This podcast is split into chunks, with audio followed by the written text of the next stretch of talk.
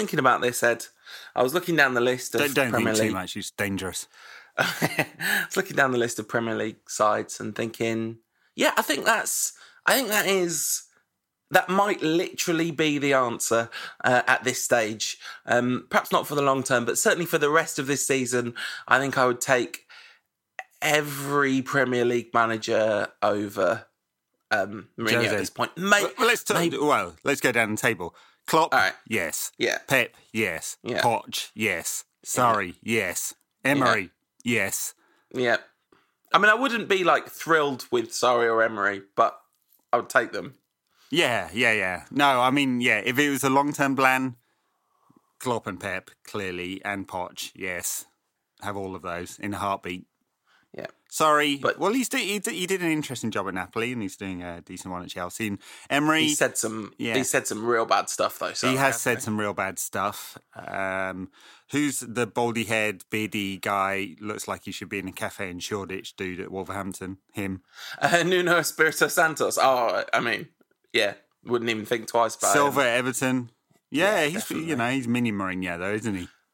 Yeah, but he's, he's got pro- progressive ideas about football. I- West Ham, I'm not sure. I would take Mm, no, no, no. Watford, that's who- Pellegrini, right? Is Pellegrini, Pellegrini still in charge? He is, yeah, and, and he's about ninety. Uh, Watford, who's the No, Watford no manager? one. No, no, we should not answer this question, Ed, because literally no humans know who manages Watford at any given time.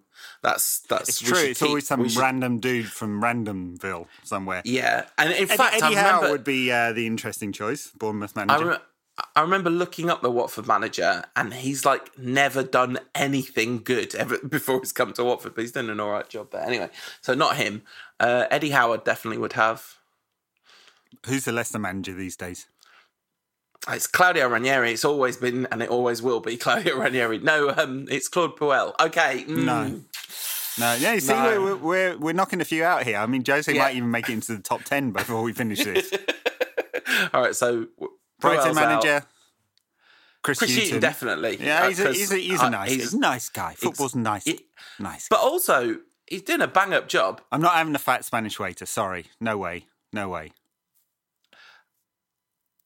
Are you telling me right now, honestly? Benitez, no, no, You've- he's, a poor, got a he's a poor man's Mourinho. Benitez is. someone gives you a choice today and says tomorrow Man United can but just between now and the end of the season can be managed by Mourinho or Rafael Benitez who's going to get the better results But it's Benitez. It'd be humiliating. Can you imagine United taking Benitez? Oh, yeah I mean that would be bad I'm just saying in if you frame the question as I've just framed it like what is the answer who's chairman of the Liverpool Supporters Club? I'd take don't him know. over Benitez. all right who's next Uh, Crystal Palace. oh I mean listen Why? I don't think that I don't think that would be good, but it would be absolutely hilarious if Roy Hodgson was suddenly the Man United manager. Yeah. So I, I don't I'd think take- he could cope with the pressure. He'd, he'd melt. I'd take him for comedy factor. Neil for sure. Warnock at Cardiff was saying no. I think. Absolutely not. I- Absolutely I, I don't not. even know who the new Southampton guy. What's what's he called? Yeah, I can't remember his name. Uh, Austrian. Oh yeah, no. Um, Rabbit Hutch, uh, Hasselhut, Hasselhoff, David name is. Hasselhoff. That's it. Yeah, no, he's the former Leipzig manager. I only I only know that he's called that his name translates to Rabbit Hutch as because it made Tom Victor write an article which was a five-a-side match between players named after animals and players named after cops from TV cop shows because of Rabbit and Hutch. So it's just really good. He he uh, he comes with uh, uh, good scores from uh, the hipsters. Uh, not to sound too much like Neil Custis, but uh, being dismissive of hipsters. Uh, Sean Dyche, Burnley, and then David Wagner. Both uh, very interesting. I don't, you know, who knows whether they could do it at a big club, but uh, why not? yeah. And and then Fulham have just appointed uh, Ranieri, so we'd probably win the Obviously. title. We definitely would definitely take Ranieri at this point for six months. That would be. Can you imagine the sheer joy and breath of fresh air it would be to have Ranieri in charge? Think about how happy he'd be to be Man United manager. It'd be great. So we've uh, spent five minutes talking about alternative managers as a way of not talking about yesterday's game. I, I genuinely, I've been thinking about this quite a lot. So it's it's like it's twenty past eleven on Monday as we record this. The game was four thirty on Sunday. Um, I don't know what to say about that game. What what can you say about that game that's it useful? Was abysmal. Well, nothing's useful. I mean, clearly we drone on for an hour each week, and uh, a diminishing amount of people listen to this as we bang on a bit negatively about both the team and world politics. Yeah, I mean, I I think we're on the right side of history on both of these matters, but you know, um, the I mean, we found our niche of anti-Mourinho snowflakes. yeah, who tune welcome, in every week. welcome, ladies and gentlemen. You are welcome. Um, this is a safe space for you. Um, honestly, how anyone is still defending him, I tell you, it's not all Jose's fault. Has become the refrain, and it used to be that the refrain was like, "It's not Jose's fault at all." So there's some cracks in the in the armor of the Jose truthers, but. I mean, the team he picked, the fact that you've got Mata, Pogba, and Martial on the bench, it's just like, well, they're definitely three out of our best players, without Right. any shadow of a doubt, and and probably three out of our five best players. Maybe that's uh, certainly potentially uh, one matter. I think is the idea that he's kind of shot in some way. I think if you coached him right and played him in the right kind of team, he'd still be in our very top bunch of players. He- But he's definitely not and- shot, and uh, the better he plays for United, the fewer chances he seems to get from Mourinho. And Pogba is Pogba and Martial are probably our two best outfield players. I would say probably. So, it, it, I mean, I get Martial. I think maybe there was some injury hangover, so it wasn't just a selection thing. But Pogba is, you could you can say he doesn't deserve to be in the team on merit of his performances, but Nemanja Matic is in the team every week, and he's rubbish even when he's good. You know, I mean, he's all right, but you know, you know what I mean. Oh, he was bad yesterday. Yes. Uh, so the uh, the abysmal day for United started with the team selection and the setup, which was clearly to play five with two in front protecting. I mean, I did joke earlier in the day that I was looking forward to United's dynamic back seven, but it basically was. In fact, sometimes it was even more than that because Lingard, who ostensibly was United's number 10, the link man, uh, dropped into the right hand side of United's midfield when United were defending, and Rashford did the same on the left side. So you had three at the back, two wing backs, and then two covering those two wing backs with Herrera and Matic sitting in front. And Lukaku somewhere in the very, very, very, very far distance, so far away from the rest of the United team that you need a fucking telescope to find him. And you know, and when the ball did find him, it bounced off his shins. So it was, it was, it was dreadful from the start, uh, dreadful from the setup, dreadful from the outlook. Uh, you know, the best possible result United could have got out of this game was nil-nil draw. That's what exactly what Mourinho wanted, uh, and that would have fully justified his selection in his mind if that had happened. Uh, and and Liverpool were completely and totally dominant for the entire game, including the ten seconds after United scored. So yeah. Anyway, sorry, I'm I'm starting to rant now. It is the name Wait. of the podcast. and it used to be ironic that name because I always felt we were a very unranty podcast. But the the nature of this game is that ranting is the only way to talk about it, really, because you know um, the the individual performances were feeble, but the system didn't allow it, and and. This is the thing that drives me absolutely nuts about setting up a team like that is if you look at that starting 11 and you ask anyone with a vaguely informed sense of football, is this a starting 11 capable of spoiling for 90 minutes? Like it's not they just can't do it. So why are you why are you setting them up? You I mean not only are you setting them up to fail in terms of like the kind of mentality of a nil-nil draw being kind of a bit of a failure before you get started anyway, but even if you don't object to that, you're setting this team up to fail by asking them to do that because it's very clear that that's not their skills. None of these players are drilled in um, being underdogs and all this kind of stuff. They're all trained for top level football, you know, to have the ball, play with the ball, impose their will on other teams. That's that's the strength of this team. Everywhere you look in the team. And okay, so you could say, right, well, we lost Smalling for Bailly. um, at the beginning of the the game, and that kind of changed the game plan. I mean that that is an upgrade. It's not an upgrade as the kind of the one sane holding player in a in a back three, um, but it is an upgrade. And then at flipping half time, at half time when it desperately needed changing, and he switched to a back four to bring on Marouane Fellaini. Like, just get out of our club! Get out of our club! Go away! Like, I hate him now. It's ridiculous. Yeah. I, I want him gone. I want him gone soon. He's an absolute cancer on the club. And and look, to go back to a point that you made earlier, that is not to say that Ed Woodward and the Glazers and the and, and the priorities of this club are not wrong too. They're desperately wrong, uh, but I'm happy to compartmentalise. Uh, Jose is doing an absolutely dreadful, dreadful, dreadful, dreadful job. And do you know what? It's going to cost United an awful lot more than the 15 million pound payoff if the club misses out on the top four, which is almost certainly guaranteed right now. It's going to cost millions in sponsorship and the clauses in the contract with Adidas and others, uh, millions more in uh, rights from the Champions League next season, uh, millions more from um, uh, broadcast uh, revenue and sorry, match day revenue lost uh, as we're in the UEFA, whatever it's called these days. What's it called? Europa League. Even worse, we might be in Europa League 2, or does that start the season afterwards? Can you remember? Uh, imagine us playing an Icelandic third place side every week. That's going to be awesome. There's going to be about three people at Old Trafford. So I just don't understand the thinking of the club. Mourinho is not going to suddenly turn this round unless he gets what he wants, which is like five 29 year olds. And that's really worked, hasn't it? Because Sanchez and Matic and every other bloody, you know, washed up really expensive, you know, player that Mourinho wants has really worked for us, hasn't it? God, we we barely talked about the game. Well, what is there to say? We were totally, totally dominated, totally dominated in every single department. I mean, the XG tells one story, which is uh, United. United were gifted a goal. That's 0.53 of United's 0.66 XG.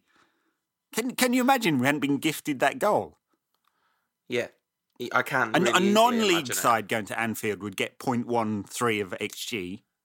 All you have to do is have a shot from the halfway line. I mean, not quite, but you know. Let's let's be let's be good nerds here. If we're going to be nerds, let's let's be good nerds. it's it's a joke. That performance was a joke. The the thing that really hurt about it, because I've been very emotionally disconnected from United this season, just because because it's so hard to care when you know what's coming every time. Um, but the thing that really hurt about this was was actually how good Liverpool were in a very kind of casual, easy way. It wasn't a hard game for them. It was exactly what it's supposed to be on paper, just like the City game, when beforehand, kind of like doing prediction rounds, doing the preview rounds and all that on the show. I did some stuff for Full Time Devils, and you're thinking, like, well, it could go not how you think it's going to go, because that's happened before. But these two games went exactly how they were supposed to go. We got wiped off the park. That but the both of those teams absolutely wiped the floor with us, as they were always going to if things went according to the script. And Liverpool didn't have to be amazing, but they're just casually competent. They're just a they're just a really good team. Yeah, yeah. And Carragher was saying that you look down the eleven, and there's not a big difference. There's not a gulf in the quality of players available, but there is a gulf in the quality and the outlook of manager available. I mean, Mourinho with every single week looks completely prehistoric. I mean, he looks from another time. He hasn't adapted his thinking at all. And he's been sulking all season as well. It's it's absolutely criminal. And and you know, uh you go from 1 to 11 and the performances and the only you know, ben, I was going to say benefit or positive. It's not even positive. The, the kind of one amusing part of the day was in the build up for the week previous. Uh, not only, I mean, it's sparked by the the Scouse Mafia on the BBC uh, talking about it, but also taken up in social media was a debate around who's better, Alisson or De Gea. I mean, it's you know a joke of a debate, isn't it? But uh, uh, and, and, you know, in true De Gea's form has gone a little bit softer this season, uh, but he's you know head and shoulders above. Um, and Alisson gifted United a goal with an absolute rick, which was kind of amusing for what all of ten seconds. Apart from that, Darmian in the back three, awful. Victor Lindelof didn't have a good day. Eric Bailly did his best to not kneecap anyone this week, uh, but was given the run around. Ashley Young, I mean, he's looking every inch. his 34 years, you know, at, at left wing back and then left back. Diego Diogo Dalot yanked off at half time. Uh, for Mar- Marouane Fellaini, who was told to be a defensive midfielder in front of Herrera and Matic. Herrera running around headless chicken, couldn't get any control of the game. Nemanja Matic, he has been dreadful for 18 months. Dreadful. He's just, he's gone. He's gone, you know. And for all the people having to go at Paul Pogba for his supposed attitude, Matic just strolls around the park for 90 minutes, being dreadful. Marcus Rashford ran and ran and ran and ran and ran, right? So no one can complain about his effort level. Lingard couldn't get any control of the game. I mean, he didn't know whether to play in front of Fabinho or behind him. Uh, ended up most of the time chasing after Wijnaldum. Bad and Romelu Lukaku. I mean, I, I I like him. He's a nice guy, and I really want him to do well. But he doesn't score. He didn't run into the channel, so he didn't even give United an outball. He can't keep it up front, and the ball bounces off his shins whenever he tries to control it. No, I mean he looks. He just looks broken. He, I, I watched um, this thing on the BBC. They had this like half hour roundup of the World Cup, and I remember like during the during the Belgium Brazil game, I was like all excitedly sending messages to loads of people going like Romelu Lukaku is going to score hundred goals this season. Yeah. That was you know, because he was in such incredible form. And, and he and... can get their back. He can get their back, but Mourinho asked him to come back early. Yeah. He's had the World uh, Cup and he's been playing you know, constant football since he was like 12. And, and, and he's only like 14 now or whatever. I mean, it's like, I mean, for years and years and years. Uh, and clearly that was a disastrous decision by Mourinho. Especially given that Lukaku played so much football last season as well. Like, no rest, no rotation. Mourinho's just done such a terrible, terrible, terrible job. And honestly, at this point, the worst thing about the Glazers, like in terms of the not not like morally or in terms of the structural long termism, but the the biggest mistake that the that you can kind of level at the Glazers and Woodward at this point is that they haven't sacked Mourinho. Like, yeah, it's not all Mourinho's fault. There's the structural problems and it's the board and blah blah blah blah blah. The worst thing about the board is that they haven't sacked Mourinho. That's that's where we're at. And you know, it's it's it's horrible. We're by the way, like um, we stole Nick Man United Youth's line for the name of the show last week, uh, positive goal difference FC. Um, That's gone. Yeah, like neutral goal difference. Neutral goal. It could it could have been, and perhaps should have been a lot worse. Liverpool have 34 shots. That's the most shots United have conceded for 14 years, and this is absolute damning indictment of Mourinho's game plan. That is because United was set out to be passive. They just sat there and took it. I, I talked about United getting bummed, didn't I, last week? This was, this was a good bumming. Mourinho's, when... Mourinho's sole plan for the bumming that was coming was to go, please use some lube. And, and Liverpool didn't do it, you know? And they, they probably could have, could or should have scored five or six, and it had been completely humiliating. Not that this wasn't. 34 goal, shots on, on goal.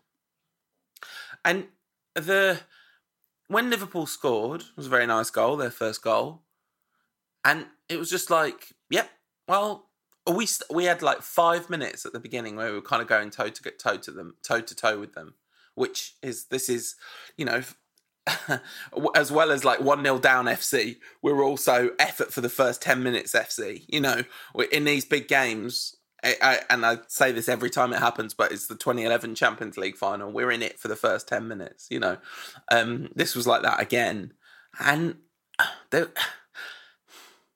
I'm so bored of saying the same thing over and over again and thinking about Mourinho and trying to be, you know, moderate and trying to not be knee jerk about these things and trying to take in, you know, other people's opinions and recognize the areas in which I might be wrong. But, but he's a total disgrace. He should be. I tell you what, Mourinho should be absolutely ashamed of the job he's done at United because every step of the way he's deflected and dif- um, and obfuscated and failed and alienated Mm-hmm. and failed and yet we won the Europa League. Um, but the the rest of the time, and so much of that was about Zlatan, right? So much of what success we did have in that first season was about Zlatan, and I think probably the people that say that's about Zlatan off the pitch as well, and the kind of the him keeping the dressing room together to some extent. Uh, I think that's probably a pretty sound argument at this point. I, I it's it's pathetic. Oh, it's he's done. pathetic. A, you're right. He's done an absolutely horrible job, and now he's he's running distraction because he's created uh, an argument with Paul Pogba and won some fans over uh, in, in order to distract from the awful job he's doing. Someone else comes in tomorrow. Pogba's in the team and, and he's performing well, right? Because he's not under a cloud. Uh, and you got a world class player back. There were even reports over the weekend that United were prepared to sell whether Mourinho stays or not. It's absolutely nuts. You know, he's he's he's not only is he running interference with the United fan base, but with his executives at the club too. Uh, It's, it's it's absolutely horrible. You know, he started out saying there's no collusion, it's all a hoax. Uh, and now he's gone to say, yeah, there's a little bit of collusion, but ah, that's not really a crime, is it? Then all the crimes have been spotted, and all everyone around him is a criminal too. And he's like, yeah, so what? It's those people over there. Sorry from the levered analogy there. We do it every week. I hate the man. Hate him. Hate him. Uh, but let's talk about Mourinho. the thing is, I do miss charming Jose, and and also But on a kind we of haven't had charming Jose for five years. When No, when and- when and- when has that ever? He came to United angry. I mean, remember when Mourinho was being appointed, and I said, "Oh, maybe he'll be the humble one." Well, clearly I was totally wrong. He was the angry one. He was embittered. He's been holed up in the Lowry for two years, away from his family, and he hates himself. And this is this is the thing. Like on on just a human level, genuinely, I'm a bit worried about him. Like I don't I don't think he's okay because the fire's gone out of his eyes. The the only fire he has now is the rage. Like he doesn't. I I, I, think like he should leave and take some time off and find himself. Like genuinely genuinely think he should go and spend some time in an ashram. Like that's that's what Jose Mourinho needs. He needs some some proper spiritual downtime, you know. Uh, but I suspect that probably won't be what happens. Anyway, so yeah, I don't wish him personal harm. I wish him enlightenment. You know, um, just far away, ideally thousands of miles away from True, United. true, but a good kicking wouldn't harm either. No, you know, it's like that's the last thing he needs. He's already like he's kicking himself somewhere. Somewhere uh, narcissists under the surface are doing a right old number on themselves on some Oh, no, level. no, I think you're right. He's frightened uh, and he's he's scared, and he he's a bit of a coward as well because he's been taking it out on on his players. We saw that by the way when if you um if you kind of frame by frame Zabruda Zabruga film style Zabruda Zabruda film style if you frame by frame was a, a boat that sank. yes, that's right. Um, the if you frame by frame when Arsene Wenger started on him, you know when Arsene Wenger shoved him, just lost it, had enough. Like Arsene Wenger's this like frail old man by this point, but he could have had Mourinho if the two of them had fought at that point. Like Mourinho just shrank into himself the moment somebody stood up to him. You know. Anyway, uh, it's God, it's pathetic. Like, our, our club is run to make money, and, and it does that pretty successfully. Although, if you looked at United share price bouncing around this year, um, the investors perhaps don't think that's the truth either. But you know, Wood, Woodward is there to ensure that United get sponsorship, and the only thing he's worried about. Uh, With this situation with Mourinho is is whether United make the top four or not, and the and the impact on the bottom line. But I mean, I don't know how, how there's any conversation at this point about whether United make the top four or not. Oh, Nine Like, I mean, nine points off it at the moment after seventeen points- games. In nine points off it, but but just a, a world away from from it. You know, nine points is not that much, but it definitely looks much more likely that it will be 18 points by the end of the season. You know, once once you've kind of doubled the length of time that has passed. Mm. I lied. It, it's 11 points off Chelsea in fourth.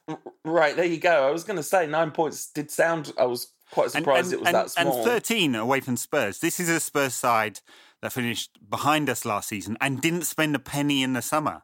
But of course, it's all about, you know, Mourinho didn't, didn't get his transfers. One centre back as well. Um, the the the Spurs thing, they've also played a disproportionate number of their games away from home.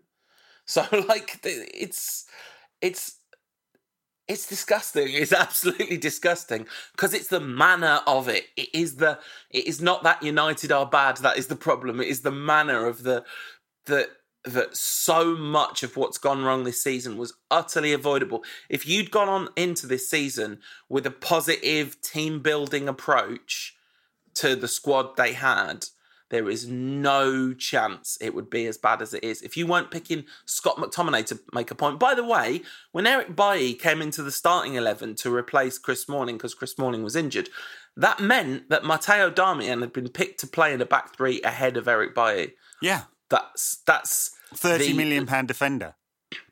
That's the level of insanity we're at at this point. And talking of the level of insanity at the club, um, Jones Smalling 2022. You know, the, the dream ticket. Smalling, Smalling, the presidential candidate, and uh, Jones, the vice president. Yeah, candidate. that's right. Um, this is referring to the social media post when Smalling signed his new four-year contract. It really did. It really got... did look like a presidential campaign poster. What, what would the slogan be? Smalling Jones 2022. Don't even think about it. Um, like uh, the wall. It'd be like no hope. nope. Um, yeah, just nope. Honestly, that is a shambles giving Chris Smalling a four year contract at this point. It's a shambles that you're thinking, okay, well, this guy is going to. And I, I think his performances have been above average this season. And I've we've said this, uh, there's nothing new to say about Chris Smalling at this point. But the idea that you're like, yep, that's yep, he's our guy. We're gonna we're gonna go with him until 2022. It's pathetic. It's pathetic. Yeah, all right. That was good half an hour. should, we, should we move on and talk about something else? Yeah, well, we, we, we got questions doing... from the uh, the audience, and uh, this is worrying me. Can we um can we start doing what One Matter does now? Like One Matter twice in the last three weeks has been like, hugs. nah, this is not the time for posts. No hugs. This is not the time for posts. And I feel like we should start doing this is not the time for posts. no, it's always yeah. the time for posts. Yeah, all right. Or pods. Damn it. Yeah. All right, we'll take some questions and then uh, we've got a Champions League draw to discuss and a couple of games coming up. Go on then. I like the listeners. Listeners' questions are good. Let's do them. All right, first question from Keith Gibraltar. When Sir Alex Ferguson came on TV on Sky Sports yesterday, came up with Manchester United director, made me think, what exactly is his role and does he have any input into the football side of things? Surely there's something he could do to improve things. Announce Fergie. so, Ed, could you explain to the people what what his role is. I, I, I, I, don't think he has one. I think it's purely ambassadorial. Uh, I think it's keeping the Fergie brand name on so United can commercialise on that, and I'm sure they pay him a nice stipend too. Yeah, he is technically a non executive director, which means that he is a board member without voting rights and things like that. Yes, well, most stockholders uh, uh, have no rights either because of our dual class structure. All of the executives are Glazer children plus Woodward. Yeah. And what about Richard Arnold? And Richard Arnold, managing director. But we all know who makes the. Uh, it, it's the spawn of Glazer, isn't it? Those are the people that actually make the decisions, plus their banker. If Josie gets the sack, says Lucas underscore MUTD, do you think we should give the manager's job to Carrick, to the board legend, and by that I mean Nicky Butt? Yeah, because Pep's there moving across town. Yeah, announce Carrick. Do it. Why not? I mean, at this stage, there is zero downside. I mean, absolutely zero downside. Yeah, uh, yeah, I'd I would hap- I'd be delighted if they announced Carrick, especially if they said it's a caretaker role. We're going to see how it goes till the end of the season and potentially look because you know It can't get worse. Yeah. Nothing. No, I mean, I I do think there is there is it is a very long time to in terms of the long the long term future. It's a very long time to give a caretaker a role for at this point. If you you know if you're going to say okay, we're going to give we're going to give the job to someone till the end of this season, that is actually a really tricky appointment, isn't it? Of, There's of course, it's a tricky appointment, but it's not like United are moving forward, and, and some of the players would see that as a, a free pass, I, I suppose. Uh, but but Carrick, I'm sure, has a lot of respect in the dressing room. I'm sure of it, and, and no doubt about that. And and in the meantime, United can work hard on getting Poch to the team, the club. Yeah, and that, I think that be that's a bit harsh on Carrick, isn't it? To kind of say, okay, you've got six months in the job, like that's that's a that's a difficult position to be put in. I think. I tell you what, it's a difficult push, position to be put in, expecting Mourinho to turn this around. Anyway, Benny Hudson. But no, I, I don't. I'm not. I'm not talking about that. I I would take a cat over Jose Mourinho. That's the official party line. I, I would genuinely not be that annoyed if Neil Warnock did get the job until the end of the season. But I just think for Carrick's career, that would be a very weird thing. Benny Hudson, uh, friend of the show, says Has Mourinho been able to stay out of the minibar and off the porno for the last two years, or is the, most of his severance going to the Lowry when he checks out? One for you. I, I, I think that uh, Jorge Mendes, or Jorge Mendes, isn't he? Portuguese, isn't he? Is, is a top, top, top agent and will have had a porno clause inserted into Jose's contract, and United will be footing the bill. um, the bill for the Lowry that he must have amassed because that is not a cheap hotel, and presumably he's got a suite. You, Yeah, please, he's got I hope he's got a suite. suites. Yeah.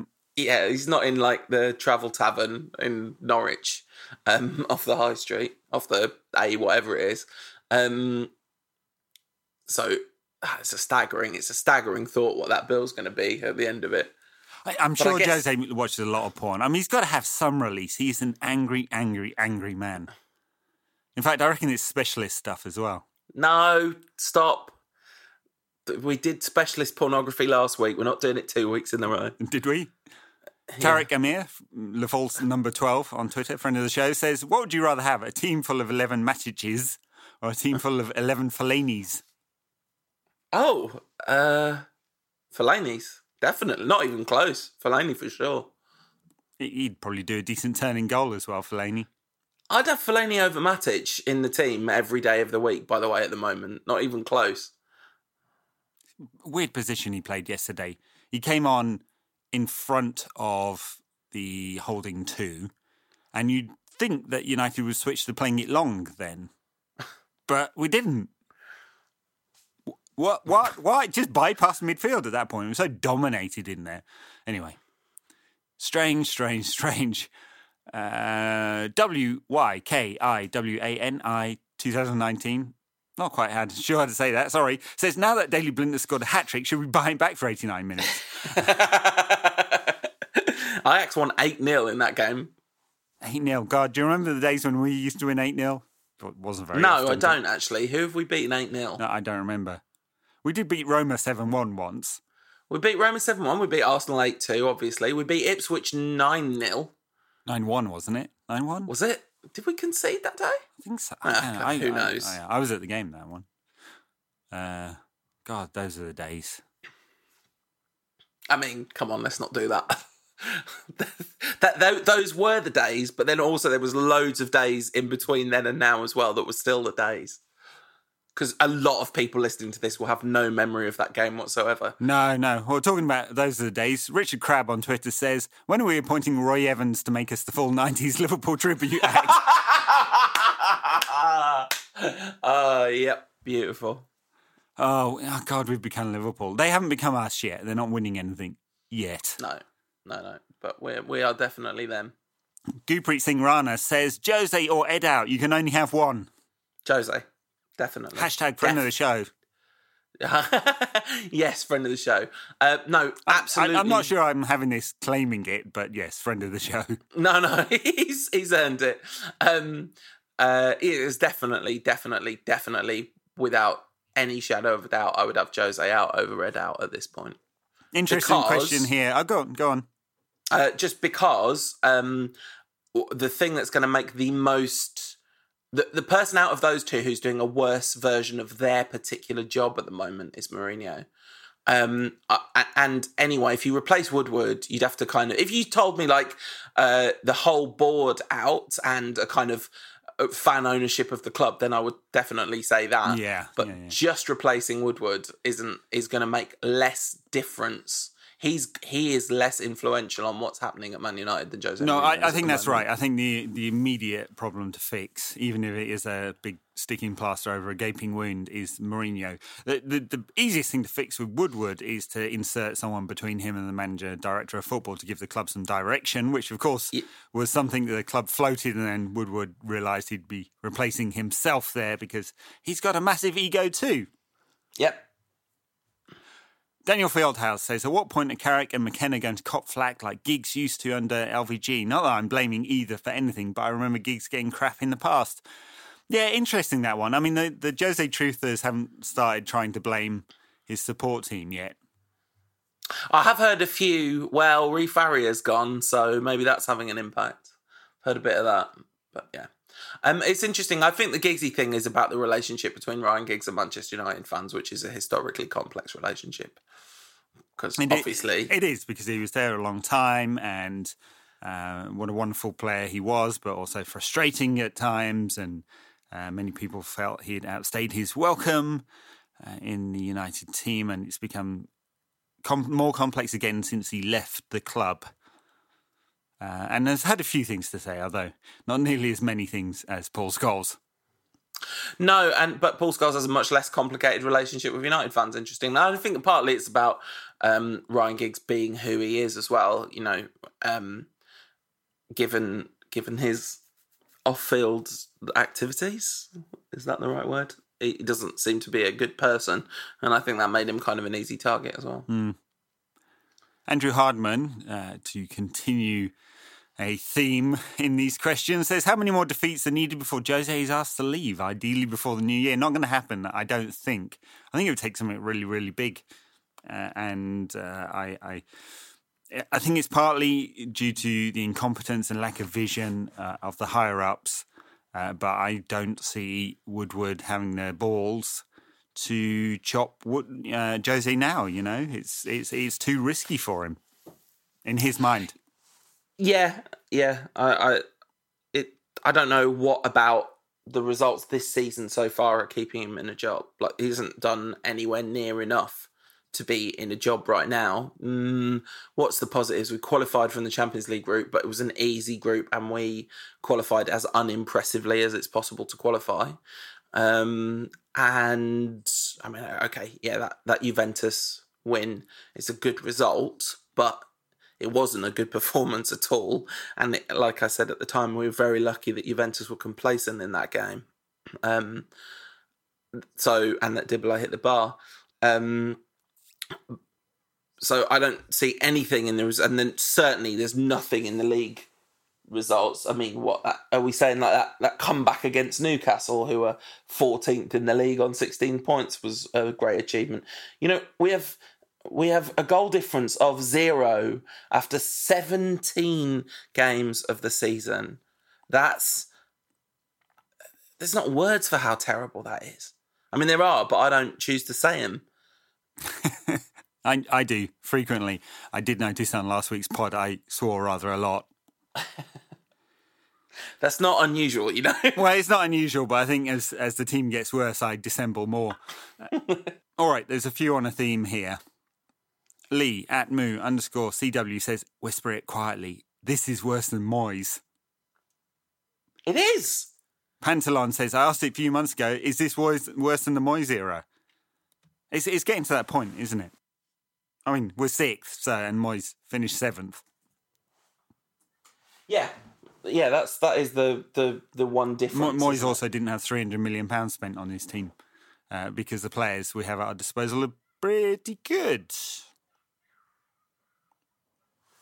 Yeah, and and they just won the league, and the the Moyes thing was pathetic, and maybe we're we're forgetting just how bad that was, um, because time has passed and time plays all sorts of tricks on you, doesn't it? At that point, if we still had custom tables, it would be interesting to uh, see where we were at at this point in the season after 17 games under David Moyes in terms of goals scored and conceded, at least. Yeah, I'm going to guess it wasn't good. Uh, someone, someone, tell us where you can get that. Statto has gone, which was a real shame. So here, here's something more. Did, I don't know. Uh, I was going to say disappointing, not disappointing. Depressing. Mika Lehtonen just how crushingly depressing was it to compare Liverpool's pacey, dangerous, and determined counter-attacks with United's slow and meandering attempts? Did we even make slow and meandering attempts? Not sure we attempted much. Wasn't being a good counter-attacking team the whole point of Mourinho ball? Uh, yes, absolutely. And I think that's a really salient point. And like I said earlier, that was the worst thing about watching that game was like watching Liverpool and being like, do you know what? These are good.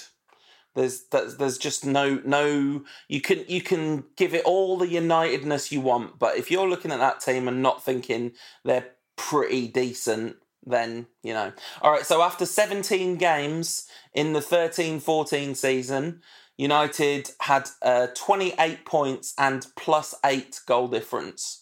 Um, as compared to this season when we have 26 points and zero goal difference. So, in fact, it was indeed better under David Moyes. Wow. A lot better as well. That's like not just a bit better, but substantially better under David Moyes. I feel I feel depressed. yeah. I, I may need a moment alone.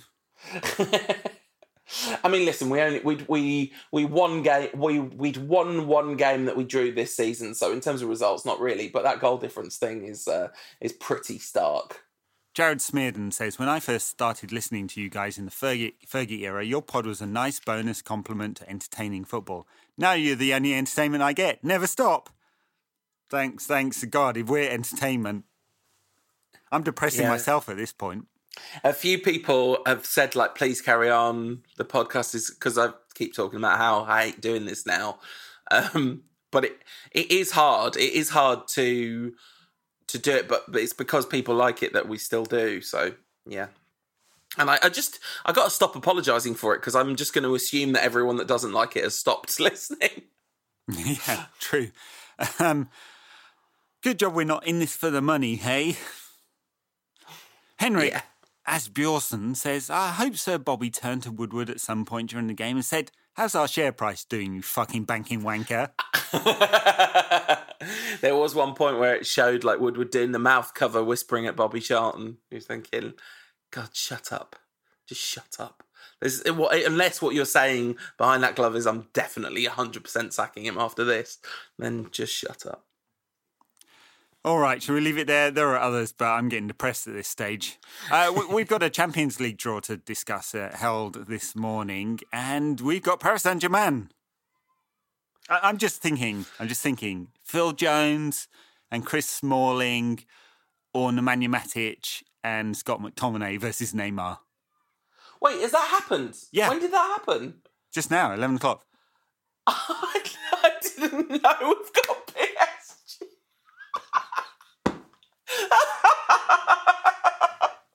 Mbappe versus Lindelof. Mbappe versus Young as he pulls out to the flanks. It's gonna be fun, isn't Actually, it? Oh my god. I'm kind of glad in a way because it'll end. It'll end it quickly. That honestly, listen, who knows? But as I was just saying about the the City and Liverpool games, if this goes as it's meant to go, we are going to be humiliated. Yeah, in those I, two games. I mean, the the other, the flip side of that discussion about City and Liverpool. Why is the last time that Mourinho pulled out a custom, bespoke tactical solution for a game and we won? But I'm not even. When? I'm not even. I'm not even talking about custom. When I say like it's not going how it's supposed to go. No, no, I'm i know what you about, mean. It's like the yeah. level in quality difference means that we are going to lose big time. But given that level in quality difference, and given how Mourinho approaches these, could he find some solution? Right, and he's only done it once the whole time he's been at United. Right, but this he's is what he was known for. Yeah, like, yeah we had yeah. the question about counter-attacking football, uh, and and we talk about parking the bus. and we talk about sort of custom tactical solutions. We don't even see that. What we see No. in these big games is pathetic ball. Yeah, absolutely. Pathetic ball. That's the name of the show right there. God, it's bad. Yeah, and we're Yeah, going to no, get but- bummed. And I keep saying the- that as well. I mean, we're going to enjoy some nice football. It's just not going to come from United. The the thing that I was saying, like, is it's it we've we pulled off results we weren't supposed to pull off under Mourinho. Like, like Juventus, that's a great example. If that game had gone on paper like it was supposed to go, we wouldn't have won that game. We would have got battered. And I'm talking. I'm not even talking about like on paper, unless Mourinho did something clever. I'm just talking about unless we get lucky, which is what happened against Juventus and is going to have to happen big time against PSG. And we're not going to. It's not going to Well, happen. and it's, it's, it's over two legs. Yeah, absolutely. Honestly, that that should be like seven or eight two on aggregate. That should. We shouldn't let Fergie come to those games. It's probably not good for his health. No, I think he likes it. I think he's he's like, ah, see, Yeah, it was all his me. I was legend right grows bigger along. with every game. Yeah, yeah. well, no, it's an interesting one with you know, so the dwindling band of of hardcore Jose truthers who are like, this is all the players' fault. So, like, none of all the success that Fergie had was anything to do with him. It was all the players all through those years, was it? Yeah, exactly. It's the Soccernomics thing, isn't it? Um, the the the ten percent swing. It's like, yeah, it's not that big a percentage swing unless you're talking about the top level elite sport. In which case, it's the difference between monumental success and epic failure. You know. Naz Red Devil says, uh, anyone for this season only? Wenger, Martinez, Butt, Carrick, Santa. I would have all of them except Nicky Butt because he's done like a terrible job every time he's managed a youth team. Um, but uh, I would definitely have Santa uh, nailed on. Just get elves as assistant managers. That'd be really, really good and entertaining to watch. Already a red, isn't he, Santa? Um, and He'd yeah, go down with Woodward as well because basically he's a marketing construct of the Coca Cola company. No, this is not true. This is a myth. This is this. There's a very interesting article in the Guardian on Christmas myth busting. I've also believed this all, uh, for years, and that he never really wore red before the Coca Cola. But that's complete nonsense. It was 40 years after Santa was con- like generally portrayed in popular culture as being like who he is now. Was when uh, the Coca Cola company started using him in adverts. They should pay a licensing fee. There you go, the public service announcement on this podcast. We're no longer perpetuating the myth. I, I was very surprised when I read that. So, predictions for this Paris Saint Germain doubleheader? I, we're going to get absolutely owned. Like, absolutely deleteriously destroyed. Uh, and it will be a great advert for the introduction of sovereign wealth. As, as if one were needed, because it turns out that's very effective. Although, if only not winning the the, league, uh, are they? took over mm, United in, in between because you know they have a bit of a geopolitical problem going on in that part of the world at the moment. Might, might spark a war. Great. Awesome That, that, stuff. that, that is how you make football even more depressing than Mourinho. Well done. So uh, we got games coming up. Oh God, what's the point? We're going to beat Huddersfield and Cardiff. That's what's that is what's going to happen, and then everyone's going to be like, when I say everyone, I mean the people with six brain cells to rub between them who somehow still think that Mourinho has a shot in hell of doing anything at United. Um, are going to talk nonsense like they did after the Fulham game, and then the first time we played anyone half decent, we're going to get completely battered. But before that, let's play our good fun trivia game um, of how many players can you name combined that play for Cardiff or Huddersfield? Um, not many. Um, I, I can tell you my answer. It's two. go on then. Who are you two? Aaron Mooy, Aaron Mooy, who and I plays keep, who I keep wanting to call Adrian. Yeah. And Philip Billings, who is that kind of guy that's garnered some press attention and stuff that plays for Huddersfield because he's up and coming good English player. Cardiff, that you notice they both play for Huddersfield. I'm embarrassed to say, even though we're in December now and they've been in the Premier League for like four months, I can't name a single player off the top of my head that plays for Cardiff City. Well, we know the managers at least. yeah, that's true. Yeah, it's impressive. So, so what So, have you got to say about Warnock then? Oh, he's a lovely lad, isn't he? Did, no, didn't mean, Harry said that- go to Cardiff? Did he? Oh, there you go. You've named a Cardiff. Well done, Ed. You've named a Cardiff player. Sol Bamba plays for Cardiff. Well, I never. Some guy called Callum Paterson, apparently. Um, all right, Sol Bamba I've heard of. This is bad, right? Because now I've got the players in front of me. And uh, I'm now down to 10th in the WhoScored rankings of the squad. Harry Arter, I've heard of him. Junior Hoilett, I've heard of him. he's been And- absolutely useless for all of his career. They've got a player called Jazz Richards. who I'm Nice. kind of sad that I've never heard of before. But yeah, so there you go.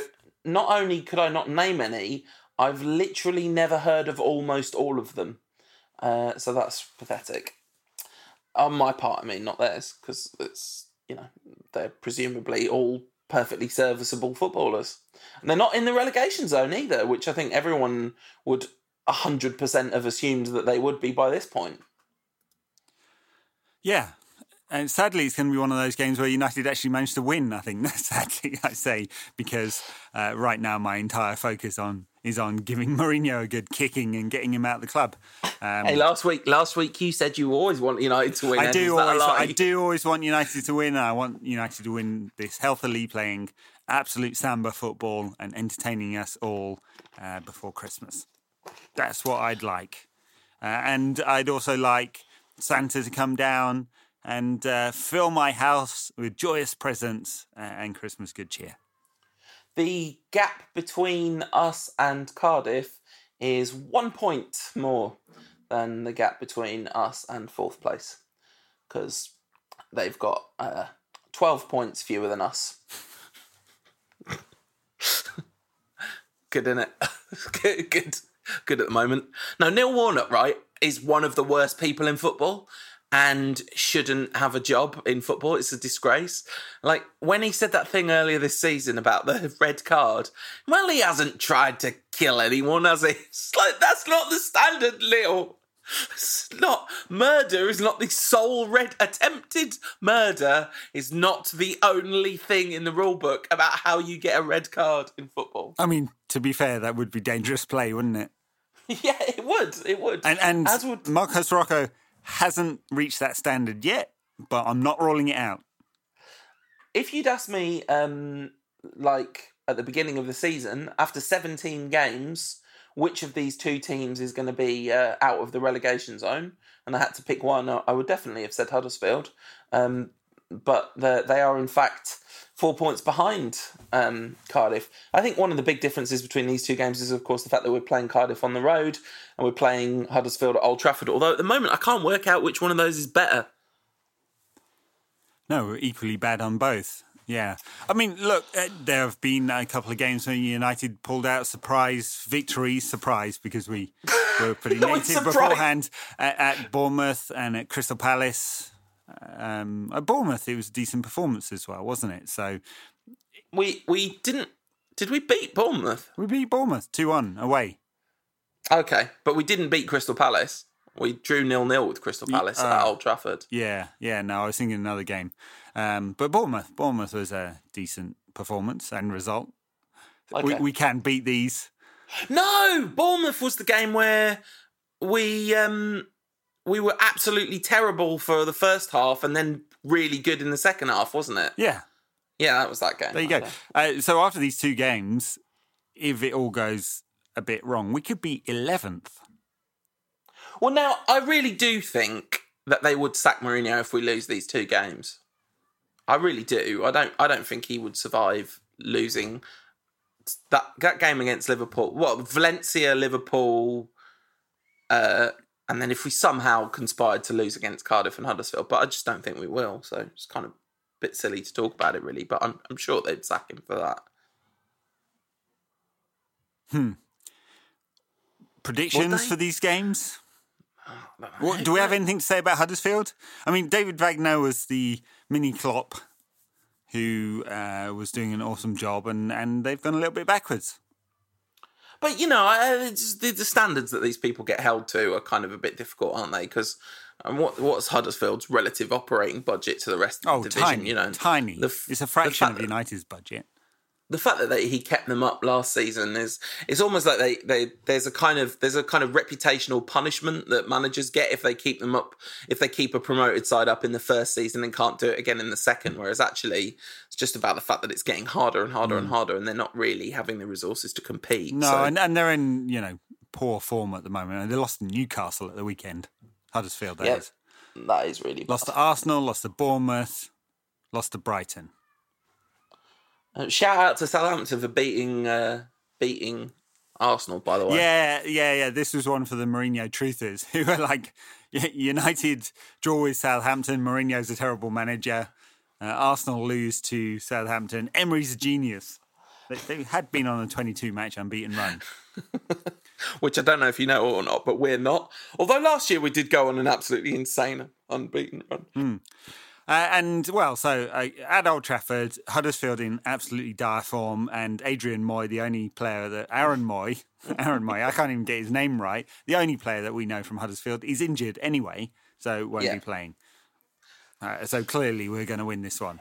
I think. Yeah, I maybe. think I think we're going to win both these games. I'm going to predict a uh, a two one win at Cardiff because we'll make it difficult for ourselves, and then I think we're going to. I think we might even win like three 0 against Huddersfield. Because one of the things about playing Huddersfield at home is it does mean he'll actually play some of the good players, and uh, that that's what. It's not just that the other team are bad, so we're more likely to win, but the other team being bad sort of emboldens Mourinho to be slightly less of a feckless cowardly thug. Yeah, um, yeah. Okay, so Cardiff away, Huddersfield at home. Uh, we'll record. We're recording the next pod on the twenty seventh of December. Then yeah. United are home to Bournemouth. Uh, and then United are away to Newcastle on the 2nd of January before the Cup game. I mean, these are all winnable games. Yeah, absolutely. But who cares? Like, what difference does any of it make? And I don't mean in the big cosmic sense. What difference does any of this make anyway? Which is, of course, you know, a question to we've repeatedly parked over the years of talking about it for an hour every week. Um, I mean, we win these games, nothing changes.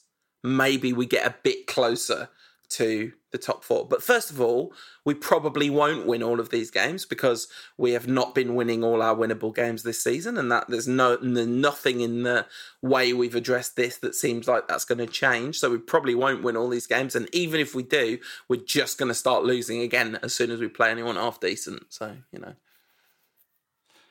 Wow, that's depressing. I've got nothing more to say.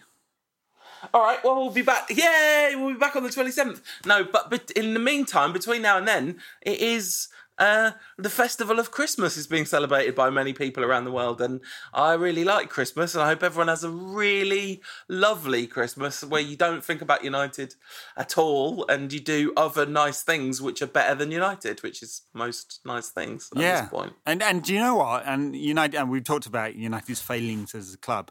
Not a single Christmas related sponsor, like Woodward. Up your game, pal.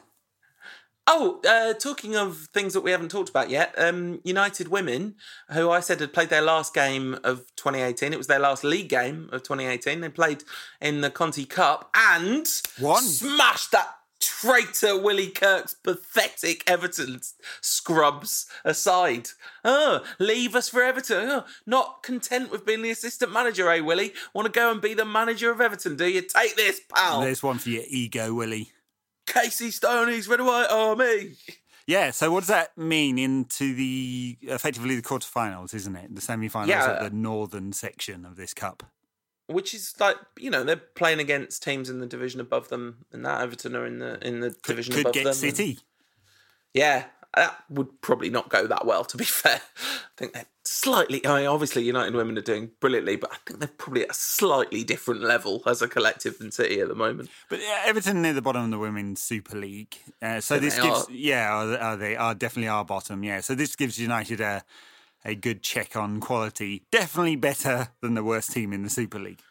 yeah, absolutely. Although Willie Kirk, to be fair, seems like a lovely chap, and uh, he, they Everton did get their first win under him in the in the subsequent game. So well done to him. All right, well that's it until the twenty seventh. Have a great Christmas, everybody, or non denominational winter festival of your choosing. Absolutely. And happy birthday, Ed, for uh, Saturday. You're going to celebrate by watching watching Cardiff uh, No, School United. I, am actually going to be on a plane, which, you know, obviously I spent half my life on a plane, so I'll be taking a plane to uh, Los Angeles uh, and then up to Seattle. I'm going to spend a little bit of time in Seattle over Christmas and then back down to Los Angeles uh, for a few days at Disneyland. That won't be Awesome. stressful at all.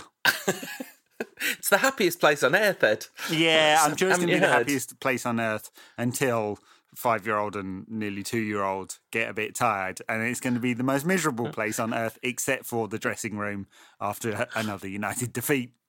Yeah, brill. All right. Love you, everyone. Take care of yourselves. And um, those of you who find this time of year a tricky and difficult time of year, remember it'll be over soon and there's loads of help and support available. So uh, you can find that. Everyone's talking about where where you can find that kind of thing.